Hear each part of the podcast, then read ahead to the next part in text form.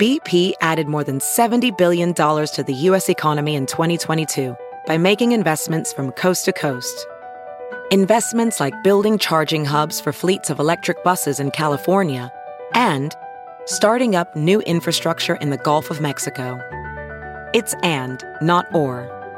See what doing both means for energy nationwide at bp.com slash investing in America.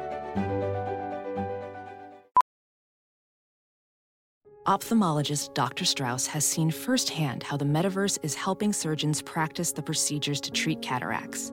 Cataracts are the primary cause of avoidable blindness. He works with a virtual reality training platform developed by Fundamental VR and Orbis International to help surgeons develop the muscle memory they need. The result? More confident, capable surgeons. And even more importantly, patients who can see. Explore more stories like Dr. Strauss's at meta.com slash metaverse impact. The following podcast is a Dear Media production.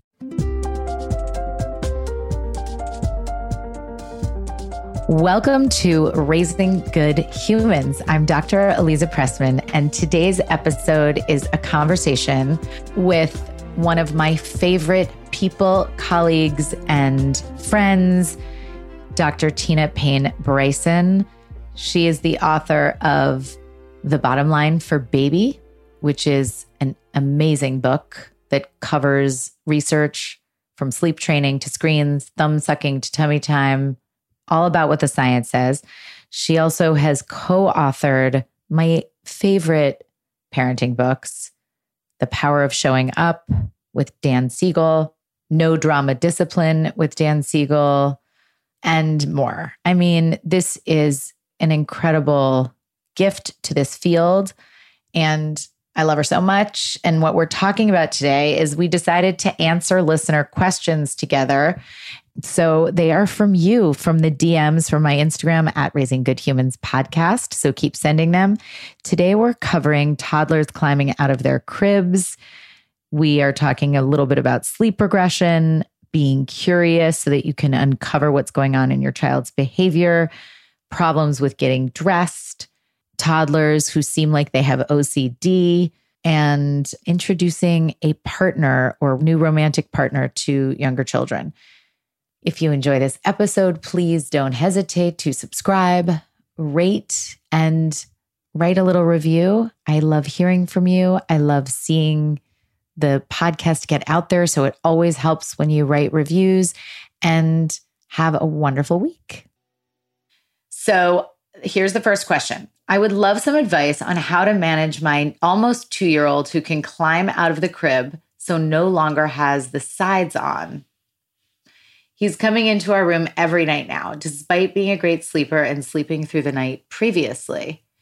He now wakes up multiple times wanting a bottle or to get up at 4 a.m. and wake up his brother and watch Bluey the cartoon. Help. okay. well, how amazing that he has this new motor ability to do this, right? And he wants he's he's a party kid. He wants to not miss out on stuff. It's also much more fun and cozy to be with your parents. So if you can find a way to the, you know, the the motherboard where all the warmth and all the cozy is, why not, right? So I think we always first want to make sure our kids are safe. So that's the first thing I would think about is if the kid is able to climb up and over and could fall or jump, we want to come up with an immediate solution for that, either leaving the sides down or converting to a toddler bed or a big kid bed or a mattress on the floor, whatever works for your family. Um, so I would start with that safety thing. And know too that even when kids, I think here's a big concept, Eliza, and I would love to hear your specifics ab- about this too, is that we sometimes forget that development isn't linear. And what I mean by that is that kids have areas where they have these big areas of growth, and then they have things that they're maybe not doing as well, or it seems like there are regressions. They're actually often not regressions, even though they seem like it. So you say, oh, he was a good sleeper, but he's not a good sleeper anymore. Well, that might be because he's had a new burst of motor ability and his body wants to be in motion more. Or another example of this is people are often surprised when their four, five, six year olds have new bouts of separation anxiety, where all of a sudden they don't want to go to the bathroom by themselves or they don't want to go to a part of the house without you going with them. And parents often freak out, like, oh no, my kid now has an anxiety disorder. But actually, that separation anxiety is a result of a new cognitive development that allows them to imagine scarier things and have imagination about you know new frightening things. And they start conceptualizing um, as they move into five and six about how it's possible something could happen to their parents. So the separation anxiety is actually a reflection of a cognitive development where the emotional regulation and and the maturity around um, handling those kinds of big feelings hasn't yet caught up yet. So it's kind of asynchronous as it's getting there. So yeah i think you know kids who often are good sleepers will go through periods where they're not. And i think that can be really disappointing when that happens because we're so excited when our kids start sleeping more. Um, but this really takes us back to problem solving. Okay what is it let's be curious what is it that's causing him to wake up? Um, what is it that he's interested in or that he's that what need is he trying to have met there? And then how do you meet that need while also trying to protect sleep for the most people in the house? And that's going to look different for every family. What would you say eliza i love that you said how do we meet the need of the child and how do we meet the needs of the family because of course yeah. sometimes those are not the same and you have to find a balanced answer so my first I just think that's like the one to cling to the most. Yeah. And just thinking about practically speaking, like some rules to have in our head about, and again, I think it's going to be different for every family, as you said, but even if a child wants to watch TV in the middle of the night, or even if a child wants to eat, and we feel uncomfortable not being able to meet those needs, but we know that they're safe and they don't actually need to watch TV and they don't actually need to eat breaking those habits, even if it's going to cause some distress, is probably going to help get back into the habit of sleeping because there isn't that potential. If I wake up, I might get all these other things because that yeah. is, like you said, it's a part. This is a partier. Yeah. So, he wants so, to join the fun. Yeah. So maybe making things a little bit less exciting, which is so hard to do when you're exhausted and you're just like, whatever, take this yeah. food, take this show, take whatever you can, but leave me alone. Like I get that. But if the baby's needs can be met with some snuggles, and then also the adults can get a little bit comfortable for the few days that it will probably take to get the negative feedback from this two year old when yeah. they're not getting the TV or the drink. It probably, like, I think that's one part of it is stopping the middle of the night partying. Yeah. While still giving some of the middle of the night snuggling. And then you can build from there, like off of all of it. The other thing is, I mean, this is definitely not scientific, what I'm about to say, but a sleep sack makes it really a little bit harder to climb. And maybe a cozy sleep sack. And also, if your child is good at climbing, like you said, I think the safety thing is the most important. So maybe it's not time for the toddler bed. Maybe it really is, you know, just lowering the mattress and making it so that, yes, they know how to climb out, but it's not they're so good at it that that's not something that's going to be dangerous, then yeah. I would want, I'd rather them kind of get a longer, longer use out of the crib and yeah. Maybe bring things in that'll be a little bit more appealing.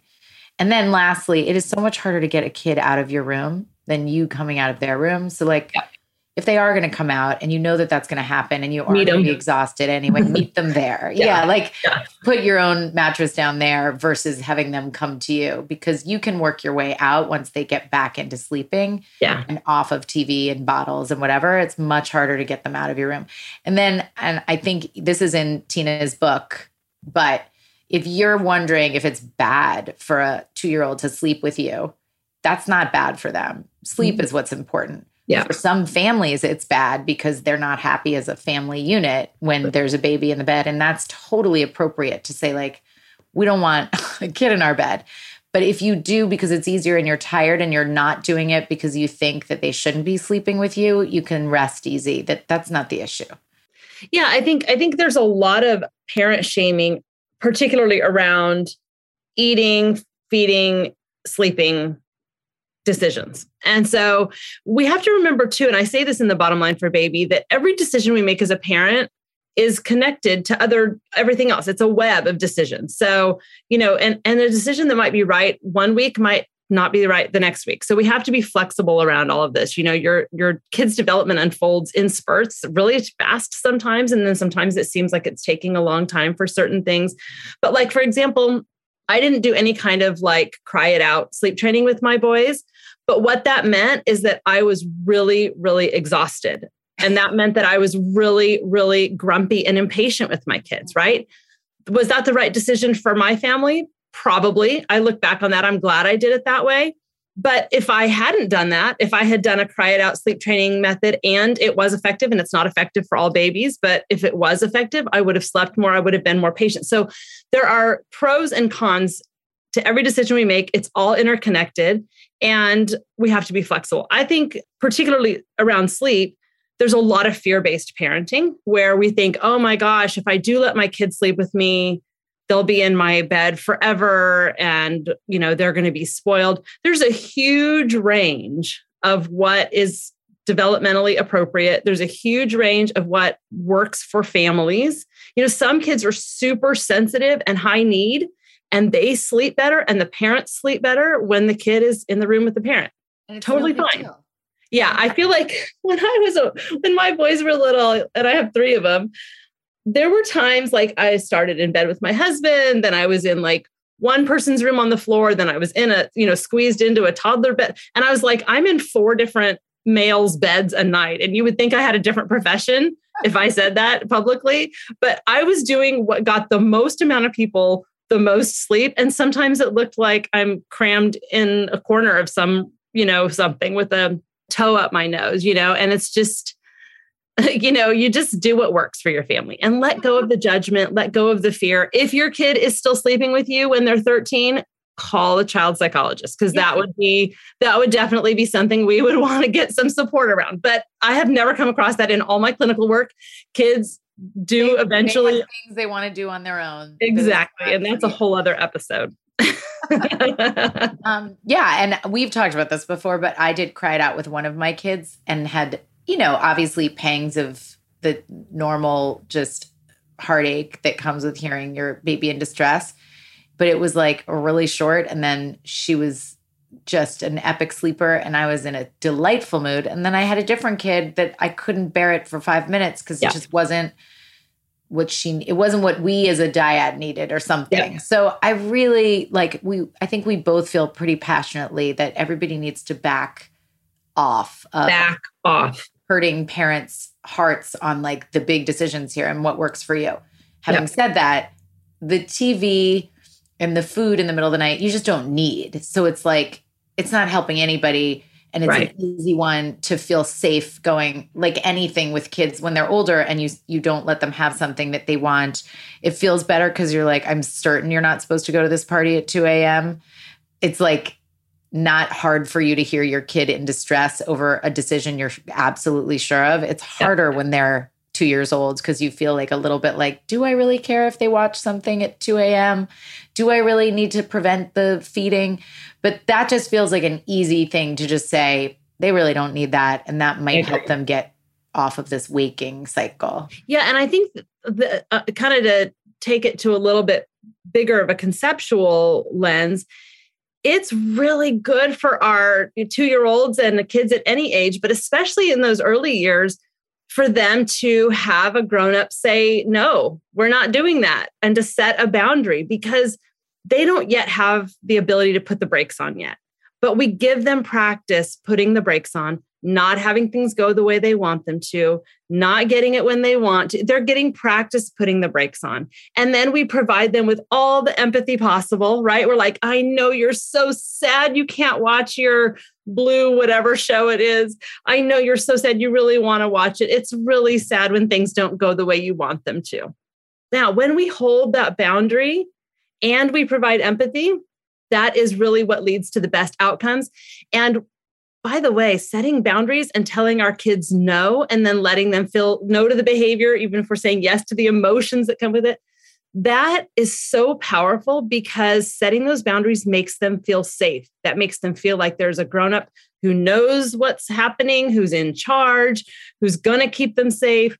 It really does make them feel loved and safe when we do that. And it builds the brain because they get practice putting those brakes on. This question is How do I handle a three year old dresser? Mornings are almost unmanageable because of getting dressed. I love this question because it lets me talk about one of my favorite things, and that is sensory processing. Now, I am not an occupational therapist, so I am not going to step outside of my lane of expertise. First of all, be curious. Why is she having a hard time getting dressed? Now, in the whole brain child, Dan Siegel and I talk about a getting dressed game because I had this issue with all of my kids at some point. Is your child not wanting to get dressed because she's interested in other things? Is she not wanting to get dressed because you are possibly being kind of rigid around you can get dressed by yourself, you have to do it by yourself, and you're really your intention is to promote her autonomy, but she's wanting you to help her. That could be a whole other issue. Um, and to that one, I would say it just they like us to help them. It feels good. They will dress themselves. So go ahead and lean into that if it makes things easier for you. That's totally fine. Um, is she not wanting to get dressed because the feeling of the clothes on her body feel really uncomfortable to her? Those would all be different answers. So I'd be curious if your child this is really common actually that kids have sensory processing challenges that an occupational therapist can evaluate and help support. But if that's the case, when they're getting dressed and putting clothes on, um, this can actually flood their nervous system with signals of threat. So that can send them into really reactive states. And usually parents don't know about sensory processing. And so they think that their child is oppositional and disobedient and strong willed, but it's actually your child trying to not have their nervous system feel overwhelmed. So I would really recommend there's a beautiful website, spdstar.org. It's the STAR Clinic that is kind of what I think of the gold standard of uh, sensory processing and occupational therapy. And they have some great little screeners for you as a parent to go through and just read. It'll say like, "Is this your kid?" and it has all these little things, so you can you can look at that. And uh, if that's the case, an occupational therapist would be a great person to connect with. Otherwise, go with if it's not that, I would say your child might just want more connection, more help, more support because that feels good. They like you to help doing it or if they're interested in other things, they don't want to do it. And you're putting a lot of pressure on in terms of like, hurry, you have to get dressed, and there's high pressure and stress. Um, that can make kids avoid it. So I'll just say two more things and then I'll I'll punt to you, Eliza. One is remember that the brain is an association machine. So anytime we're talking about toilet training, meal time, getting dressed, you know, anything, even family game time, if it is full of stress, and it's full of angry, reactive, impatient parenting, which all of those will be all the time at some point, for sure. I can say from experience. Mm-hmm. But if consistently I'm yelling at my kid, it's time to go to sleep, go to bed, that's going to be really unpleasant. And my kid's brain is going to make an association between bedtime, it doesn't feel good. Mom yells at me a ton, and that does not, I don't like bedtime. So they're going to be more avoidant about bedtime. Do you see what I'm saying?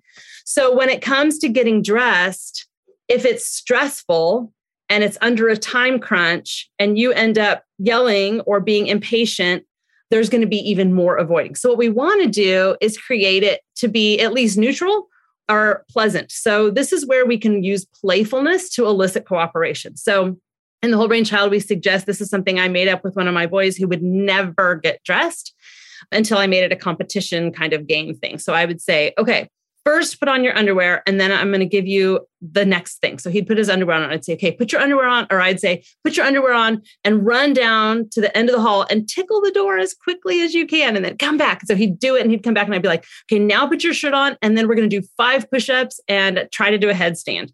And even though that took a little bit more time, it saved so much time.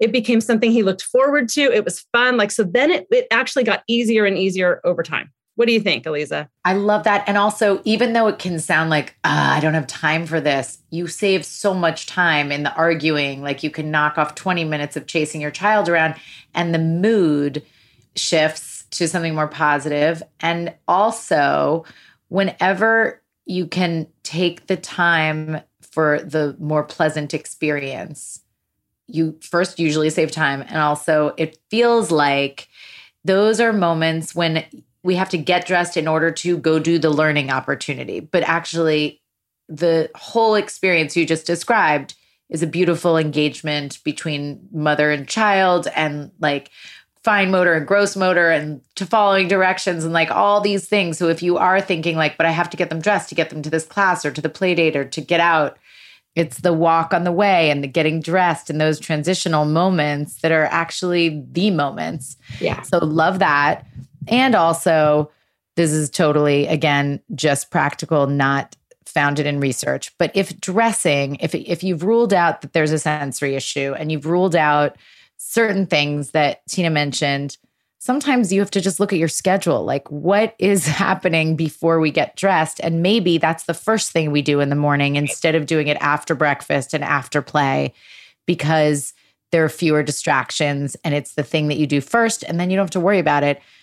And might your child get sloppy and messy? Sure. But, you know, that feels like worth it because then you don't have to deal with pulling them out of whatever it is that they were doing to get them into this battle of getting dressed. Yeah. And, you know, Dr. Jamie Chaves, who has written some beautiful books. She's an occupational therapist that works with me. She made that exact suggestion that you um, said about bedtime is whatever the least preferred task is, do that first when they're the least yeah. tired, most regulated. I think that works really well for the morning. And then let's just get really real about this too, Eliza. And that is that sometimes okay yes how lovely to do the getting dressed game like that's awesome right and it feels good it's relational like it's fun for you it's much better than you know yelling all that stuff and it's just really hard sometimes and I, I, I remember one time i was talking about using play and playful approaches to get your kid in the car seat and get your shoes on and i had a mom in my parenting class she was like okay, fine. I know that will probably work, but I don't want to do an effing puppet show to get my kid to put her shoes on. Like sometimes I'm just going to cram her feet in the shoes. And um, we don't want to hurt our children's bodies, of course. Right. But here's the thing if your kid is three and they want to wear their pajamas to the grocery store, fine. If they are half dressed and it's not, you know, 20 below zero, and you get dressed halfway, half their clothes are on, and then you put the rest the other, are in a bag.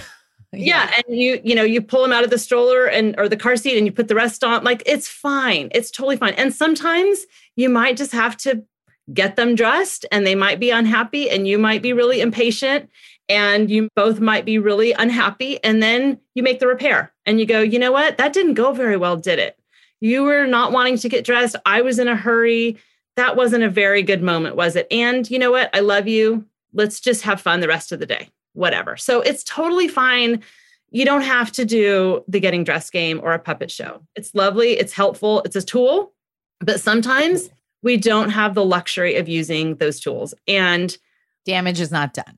Damage is not done. Like let's not be so hard on ourselves. And if you if you do something that doesn't feel good to you or your kid, make the repair and move on. You're they're 3. It's hard and it's going to get easier, you know. I have a rule in my house that you cannot get your driver's license unless you are fully consistent without parental input about brushing and flushing.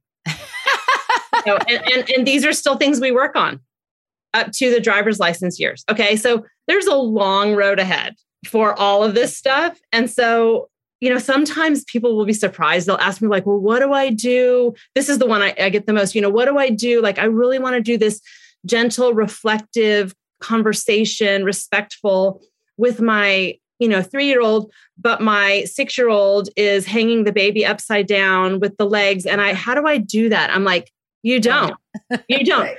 My best parenting advice in that moment is freaking triage. Yeah. You know, like that, sometimes that is the best approach is triage. You just make it through the moment with, you know, everybody as best intact as possible. And that's good parenting too. That's good parenting too. Yeah. That's just going to be on repeat. Yeah. Because it is true. We can talk about tools. We will. We do. And also, you have to lose the noise of that that moment now has to be a perfect playful opportunity because otherwise, you know, every moment isn't as precious as we make it out to be. No, that's too much pressure. Yeah and then sometimes it just ends up being precious. But you know what? I actually, full side note, that's totally not about three year olds. But yesterday, my daughters were arguing about something so absurd. I mean, it would embarrass them for me to say it was so absurd, but I'm gonna, which I'm gonna shame them right now. No, they were like racing to get in the front seat for a four minute drive. It was something right. that stupid. And they were so rude to each other. And I was just like not in the mood for this. Yeah. And I I just made like a very loud yell that said nothing. Like I just was like, rah! Because I was so annoyed with them. And they, because I guess I'm not very scary, started laughing so hard. They both ended, I said, both of you get in the back seat because I want the front seat for my dog. Yeah. Because I was dog so annoyed. Because my dog is my nicest of yeah. my babies. And then I just yelled like a freaky weirdo, just a sound. And they both started laughing so hard because they were like, if you're going for scaring us, it's only just scary because you sound like you've lost your mind. Yeah. Yeah. You're not scary. it was not my best moment because I just was like, ah, I can't take this anymore. But yeah. I did remember like, A, every moment is not so precious. B, it didn't matter that I lost it and was like incapable of yeah. even ignoring this like typical nonsense sibling argument. It just was a moment. And I got made fun of by my own children, which felt not great. but it took all of us out of it. And then yeah. we all did laugh. Yeah. These moments are not so I mean, it feels a lot easier when you have when you have teenagers that you can do that with. So I know that's different like a 3-year-old where you're just like, "Oh my god, just I need to make this happen and not be a nightmare." But yeah. I do think remembering each of those moments, they can just be over soon and then you can move on. totally. Yeah. Doesn't that was a little off topic. Off? It just takes the pressure off, right? Yes. And we just always want to do that because that pressure to have that preciousness can often make a tension in your nervous system that takes all the preciousness out of it, yeah. of those special moments. Totally. Here's a good one. How do I know if my toddler has OCD? She's very rigid with routine. She has to repeat the same phrases, especially in stressful situations like bedtime reacts with fierce meltdowns if any small detail of the routine is changed. If I continue the routine, am I encouraging more serious tendencies? There is so much to unpack here. So much. And let's separate it from actual diagnosis, which you yes. can also talk about. But I think the big picture is like, if you look at toddlers and then you look at the DSM, like the diagnostic statistical manual, like where people, I'm not explaining this to Tina, I'm explaining this to the listeners, but where you might look for something that is classified as a disordered behavior, which is its own story. Toddlers would really they would check every box for so many. They would meet the diagnostic criteria for many mood disorders for many. sure. so, so it can be scary if you know that there are certain things that you're noticing, and you can fast forward to a diagnosis. So, I just wanted to say that to kind of get that out of the as the primary thought when you're noticing something going on, and also I'm sure you can address OCD, but let's do both because there's a lot to unpack here. Yeah, where I think I would start if that parent were sitting in front of me asking that question is I would really want to tune into the amount of fear. Because, you know, that can be really the underbelly of a lot of questions like that. Because what I would be curious about is if there's a family history of OCD. And of course, that would be important for diagnostic investigation as well. But it could also be part of a mom who is hyper vigilant to worry about those because mm-hmm. maybe her brother has OCD or maybe she has OCD or her spouse does. And so maybe there's this this fear and so sometimes when we have these fears we turn our our attention gets kind of hyper focused and we start making sense in a way that may not be what other people would see you know we start kind of creating yeah. constructing a reality around that so i would say that if there is a family history and you truly are worried that your child has ocd i would highly recommend calling a child psychologist um, or talking to your pediatrician because and I, I would prefer a child psychologist in this situation. But here's why if your child does have some early signs of OCD, early intervention is always helpful. So if that's the truth, then that's a really good thing to know about. And it's a really good thing to get support around. If it's not, then you can cross that off your worry list. You have ruled it out. And then you're going to have, you're going to just have more peace internally either way. If you really feel like there's a family history, you're seeing it, it's getting intense. Now, let's put things in context. Developmentally, toddlers are weird. They're weird. Like you said, they could meet all kinds of diagnostic criteria for. Um, but toddlers are weird toddlers are weird and you know they do weird things like ritualized behaviors and they some kids are complete train wrecks in a room where they don't care about it and other toddlers will and preschoolers will line things up and codify things and whatever and it has a lot to do with their inborn temperament and how highly conscientious they are and how you know do they have more of like an engineering kind of brain or you know they're just amazing they're amazing to watch they're incredibly brilliant already so I would be curious about the behaviors. Is it like what your child likes to do as part of play? Or is it really that you see more of the kind of ritualized behaviors during moments of stress um, or separations? Like, is there an anxiety piece there? Eliza, I think one of the hardest parts of our job is to support parents in. I haven't yet talked about this. We could do a whole episode on this, but how do we support parents in doing things in ways that they want to do better? right? How do we encourage parents, give them tools, help them do better, but also without shaming them for for what they're doing, right? And so one of the ways I like to explore this in a way that's that's not parent shaming, I, I don't want it to be. We should always ask ourselves, is there a role that I'm playing in what's happening as a parent? Okay, that's not to blame a parent. But sometimes when our child, for example, is experiencing a lot of anxiety, we're playing a big role in that because we are bringing a lot of anxiety to the moment. And then we get anxious about our child's anxiety. And what we're doing is we're amplifying everybody's nervous system arousal instead of soothing it. So I would sort of explore that with this parent as well. Like, you know, where are you running in terms of your anxiety? And do you, what kinds of supports do you need to be actually more the safe harbor, the safe haven? the one who soothes instead of the one who amplifies states of distress. So that would be another area to explore. I think too that the other thing we have to put in context is COVID. So this is a two year old. So let's think about where we are in the world and um, how your child's experiences may have been different from what other kids have experienced pre COVID. Mm. More time at home, maybe less outside stimulation. So there may be some um, heightened anxiety just because of exposure to new experiences as the world opens up. This is not, I, I'm not worried about children being behind.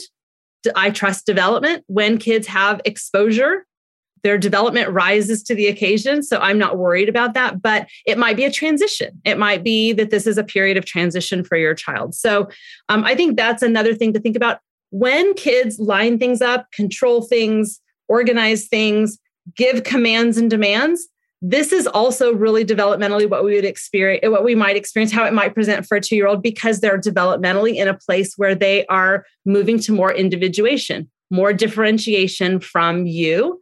So i often think about children's behaviors as their best adaptation to their environment. So for example and this is another sensory example, sometimes kids who have sensory integration challenges can be very rigid and do very, you know, like I had a client I worked with one time who would only drink out of a blue cup. I have to drink out of the blue cup. If the blue cup was in the dishwasher, he would have these monster meltdowns that would turn, you know, really physically aggressive. And what he was trying, he wasn't oppositional, you know, he wasn't a bad kid. He was trying to make his world work. And when he had the blue cup, he felt better. And so I think sometimes kids do these kind of ritualized behaviors or they do these things that seem really funky to us.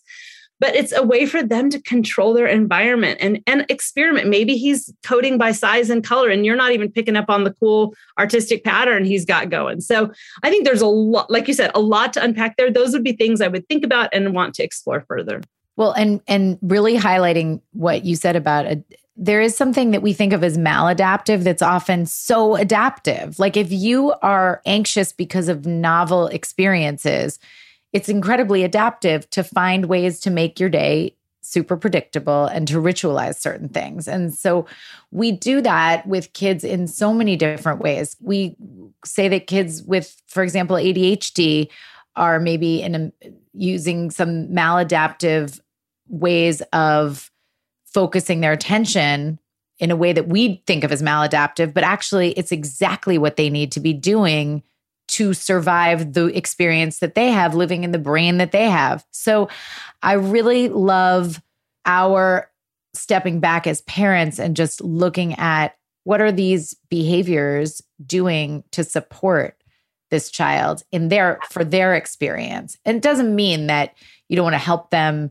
learn to adjust, but it just means that wait a second. And especially, like you said, in COVID, I mean, finding ways to make sense of our world yeah. as a two year old and creating would, predictability. Yeah, like that is a very adaptive kid. Yeah, totally. And of course, like you said, if there is a real concern, you should absolutely, yeah. there's no harm ever in checking something yeah. out because you want to, or the earlier intervention is, of course, better.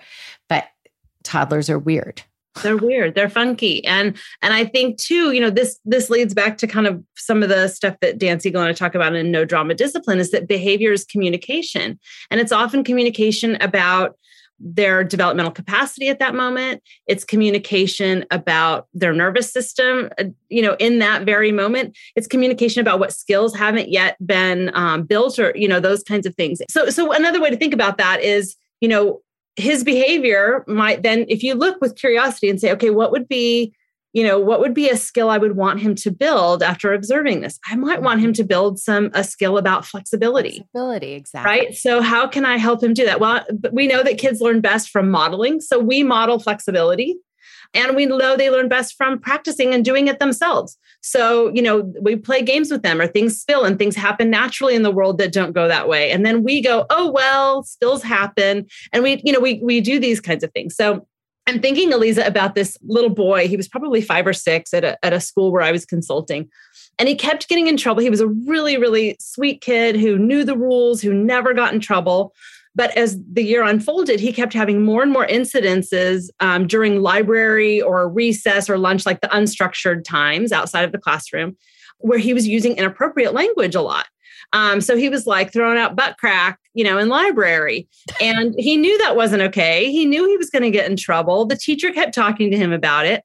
So they were like, we just don't know what to do. Like, we've sent notes home. The parents have talked to him. So I said, okay, well, let's start with curiosity maybe his behavior is his best attempt to work through something. Let's be curious. And it turned out as we became curious that we've uncovered that this little guy had a really hard time entering play with his peers. And when he said butt crack, they laughed and he was successful. He was successful socially in entering their play and getting included in their group.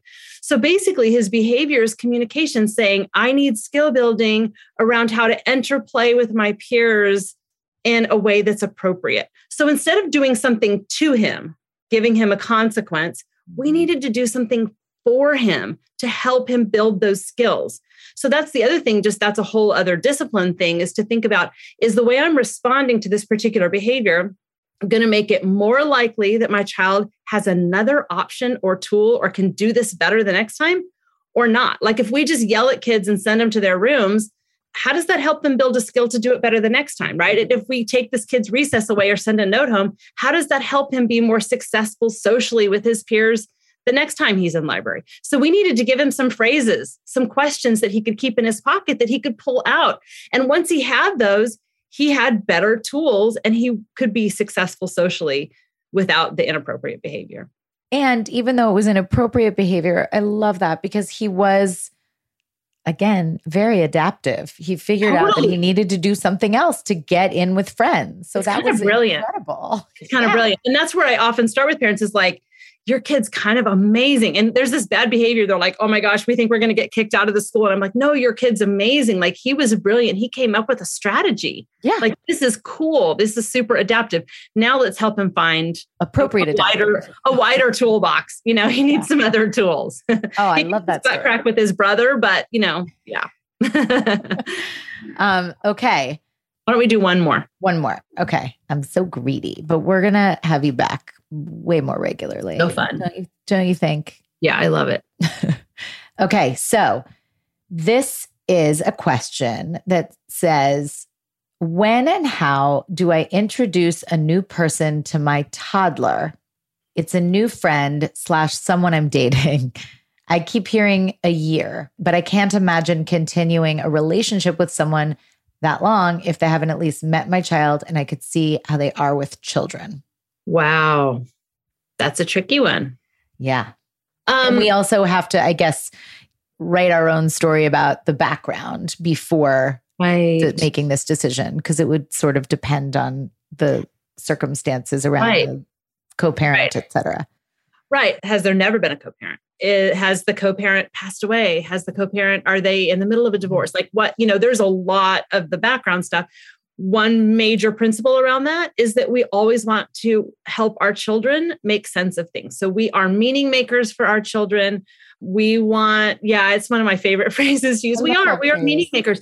And you know, you know this, parents know this. You know, those of you who have taken your kid to the playground and they fall when they're 18 months and they look at your face. And if you look freaked out, they cry. But if you look relaxed and smile at them, they may not cry, right? This is how we are meaning makers for our children. So we have to help them make sense. Children have to fill in the blanks if we don't help them. Now, obviously, does this is, does not mean we tell our children every detail. Um, this does not mean that they are our therapists. And, you know, so there are appropriate boundaries there. One yeah. really helpful phrase I had a friend who was going through a divorce.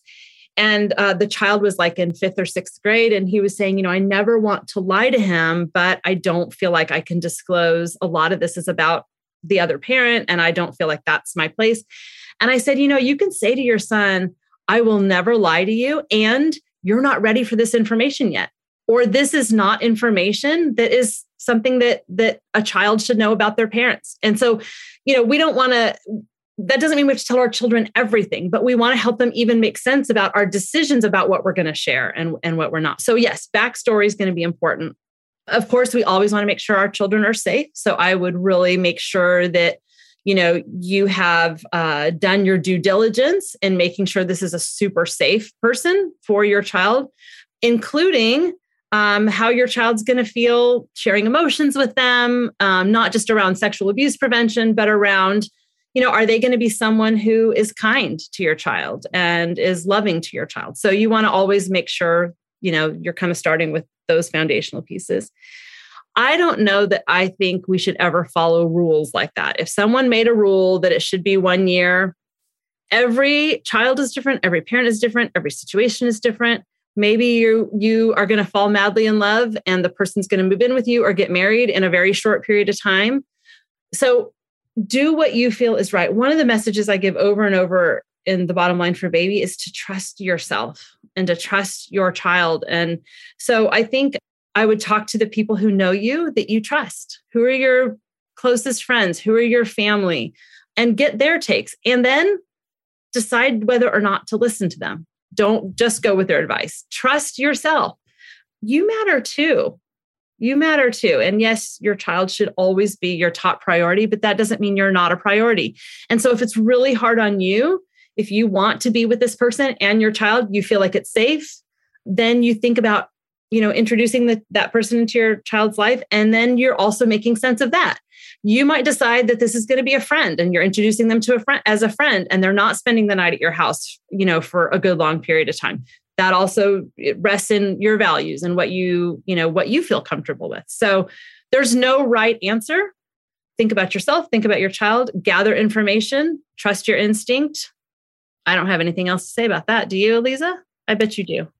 I mean, not really. I think that one year thing comes maybe from there there is some research that you should wait a year after separation to introduce a new partner, but that doesn't mean you always wait a year when you're with a new partner. It's just this particular you know, when you not that the world ever works in such a pretty easy clean way, but if it's you know there's dis it's just to give distance between a co-parent separating and introducing a new relationship. Thereafter i completely agree with you. And even then every circumstance is going to be different.